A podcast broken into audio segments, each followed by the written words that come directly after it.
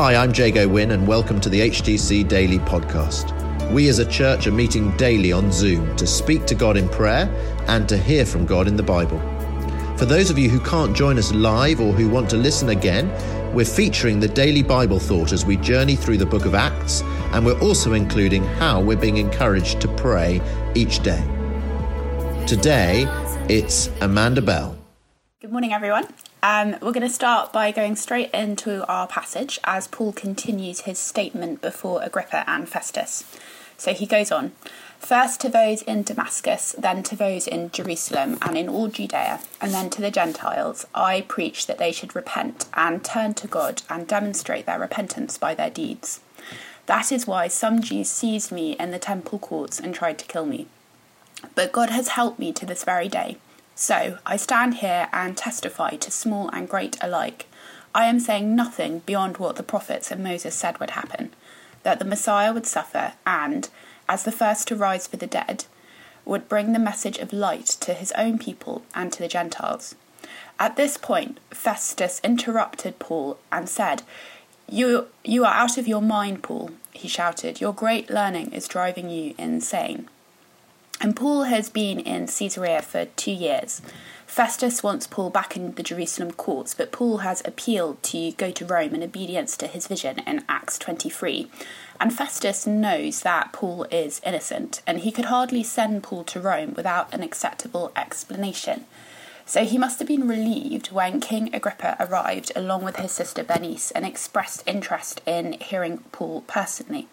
So after 2 years, we now have a hearing organised for the following day. And along with Agrippa and Bernice, Festus invited all of the commanders and anyone important to gather with great pomp and circumstance in the auditorium. And you can kind of imagine that it would make a great movie scene. And Bernice has already been married 3 times and is openly in an incestuous relationship with Agrippa, her brother, which would have been scandalous, and they're from the Herodian dynasty. So Agrippa's father had killed James and imprisoned Peter in Acts 12 and is later killed by an angel for accepting worship as a god. His grandfather had John the Baptist beheaded, and his great-grandfather was the infamous Herod who had tried to kill Jesus as a baby. So you would have thought that this is the worst possible audience for Paul, though he doesn't quite seem to think about it in that way. But what really struck me about how Paul speaks is that he appeals to Agrippa culturally and personally. And Paul begins by saying, King Agrippa, I consider myself fortunate to stand before you today, especially so because you are well acquainted with all of the Jewish customs and controversies. And throughout, the emphasis falls upon Paul's conduct as a Jew and his opposition from the Jews. And in all of this, Paul is asserting that Christianity is Jewish. And Paul's argument hinges on the doctrine of the resurrection of the dead, and specifically on the resurrection of Jesus. The issue is whether or not the gospel was, as the Jews charged, a cult opposed to and distinct from Judaism. But Paul emphasises that the gospel is the fulfilment of the Jewish law.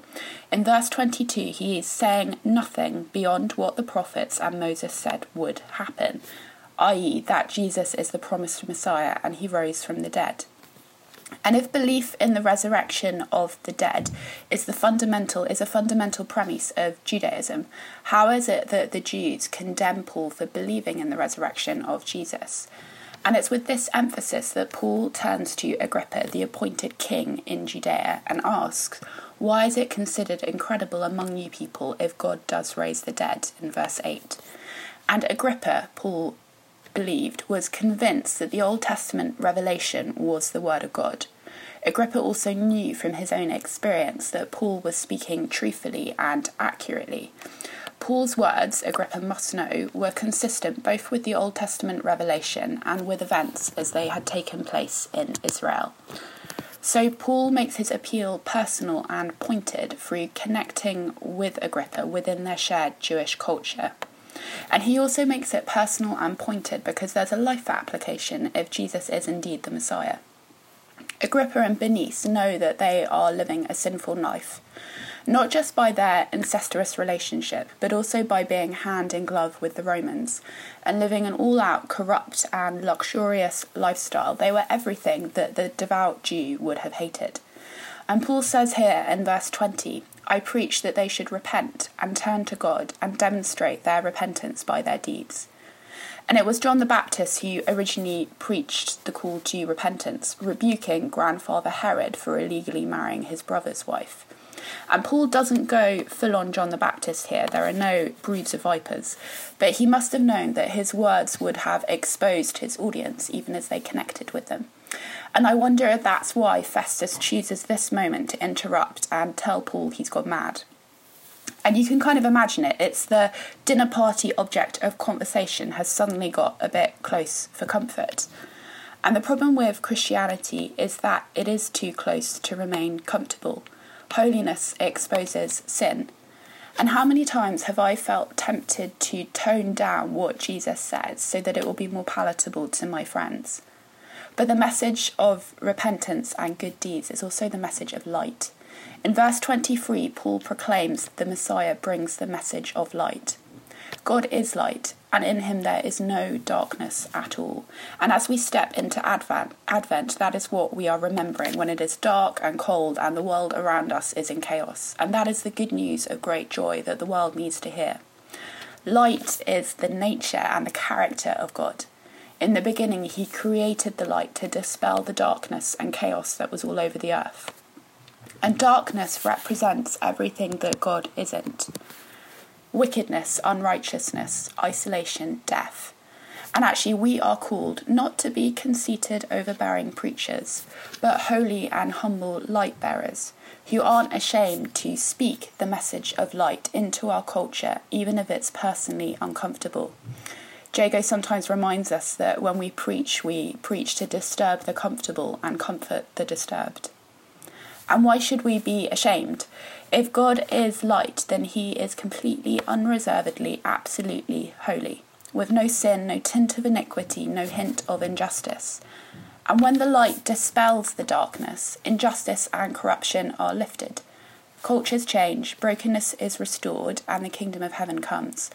And the light is for all, to stand unashamed before God.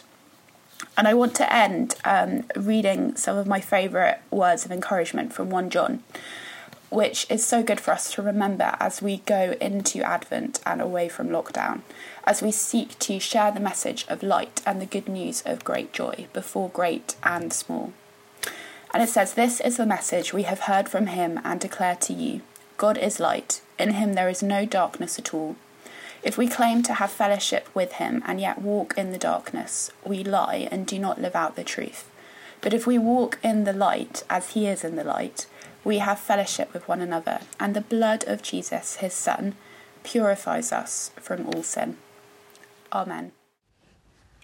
Thanks, Amanda. And today we prayed into the fact that God is light, that the gospel is the message of light, and that we are to be holy and humble light bearers.